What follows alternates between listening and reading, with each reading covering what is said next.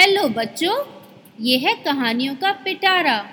और देखते हैं आज के पिटारे में से कौन सी कहानी निकलती है। कल तक की कहानी में हमने सुना कि रामपुर में एक चमकता हुआ पत्थर मिला था, जो दिन रात चमकता रहता था, और लोगों ने उस पर पूजा करनी शुरू कर दी थी। और इस वजह से साइंटिस्ट उसे वहाँ से हटा भी नहीं पाए। और कुछ पता नहीं लगा पाए। अब गोल्डन फाइव टीम उसको लेकर बहुत क्यूरियस थी और वहाँ जाना चाहती थी। अब आगे की कहानी सुनते हैं। पाँचों बच्चों ने अपने मम्मी पापा के आगे बार बार उस न्यूज़ के बारे में बात करना शुरू कर दिया।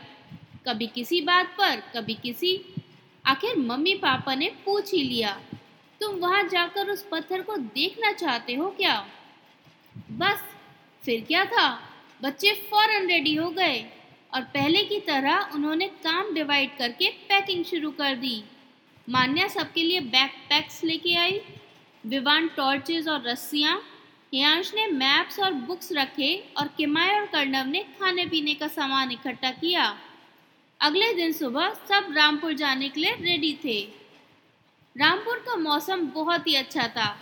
सब लोगों को ठंडक बहुत ही अच्छी लग रही थी। होटल पहुंचकर खाना खाकर गोल्डन फाइव टीम उस जगह को देखने के लिए निकल पड़ी। वहाँ पर वैसा ही सीन था। सब लोग लाइन लगाकर पूजा के फल, फूल, पैसे चढ़ाने के लिए खड़े थे। वो पाँचों आसपास की जगह ऑब्ज़र्व करने लगे। उन्हें इस तरह इतनी पूजा होते हुए देखकर कुछ अजीब लगा। बाकी और भी जगह रेयर स्टोन्स निकले हैं, पर इतनी जल्दी लोग पूजा नहीं स्टार्ट करते। पर वो स्टोन में से इस टाइम भी काफ़ी ब्राइटनेस निकल रही थी। सूरज की रोशनी में कुछ ज़्यादा दिखाई नहीं दे रहा था, बस रोशनी ही रोशनी थी।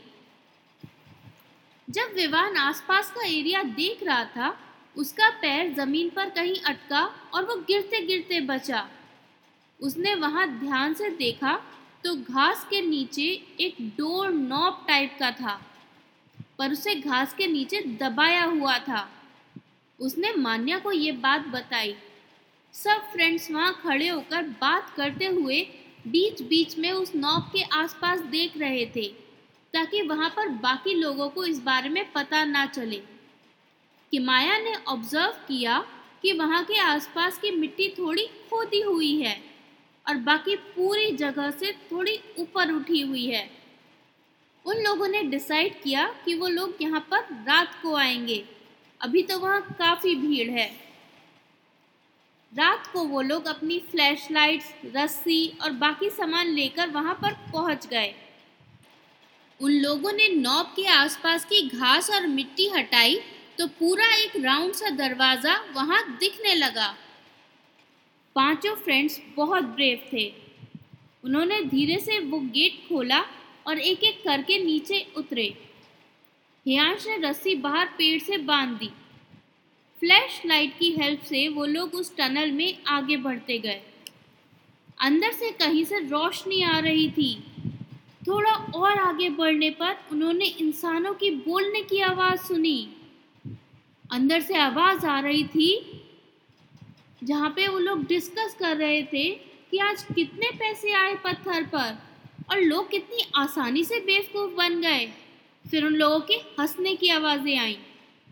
ये सब बातें सुनकर गोल्डन फाइव टीम को ये क्लियर हो गया कि इस चमकते पत्थर के पीछे किसी इंसान का ही हाथ है और ये नेचुरल फिनोमिनन नहीं है। गोल्डन फाइव ने अभी इसी टाइम पर वहाँ से बाहर जाकर पुलिस के साथ आना बेटर समझा। जिस तरह से वो लोग अंदर आए थे, उसी तरह धीरे से वो लोग बाहर निकल गए।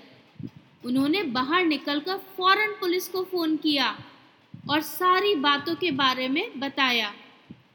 पुलिस ने वहाँ पहुंचकर बच्चों की हेल्प से वो दरवाज़ा ढूंढकर, टनल का दरवाज़ा खोलकर अंदर गए और वहाँ जाकर उन लोगों को पकड़ लिया।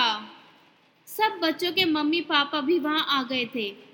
कर्णव ने उन सबको डिटेल में बताया कि एक टोपाज नाम का ट्रांसपेरेंट स्टोन होता है और कैसे उन लोगों ने टोपास को यूज़ करके बहुत अलग तरीके से उसके अंदर से लाइट एमिट कराई, जो सबको पूरे टाइम ब्राइट रेस की तरह दिखती थी और फिर सब लोगों के सामने बार बार इसे चमत्कारी पत्थर का नाम दिया, ताकि कोई साइंटिस्ट वहाँ आकर उसे ना ले जा पाए और उन्हें इस पर चढ़े हुए सारे पैसे और सामान मिल जाएँ।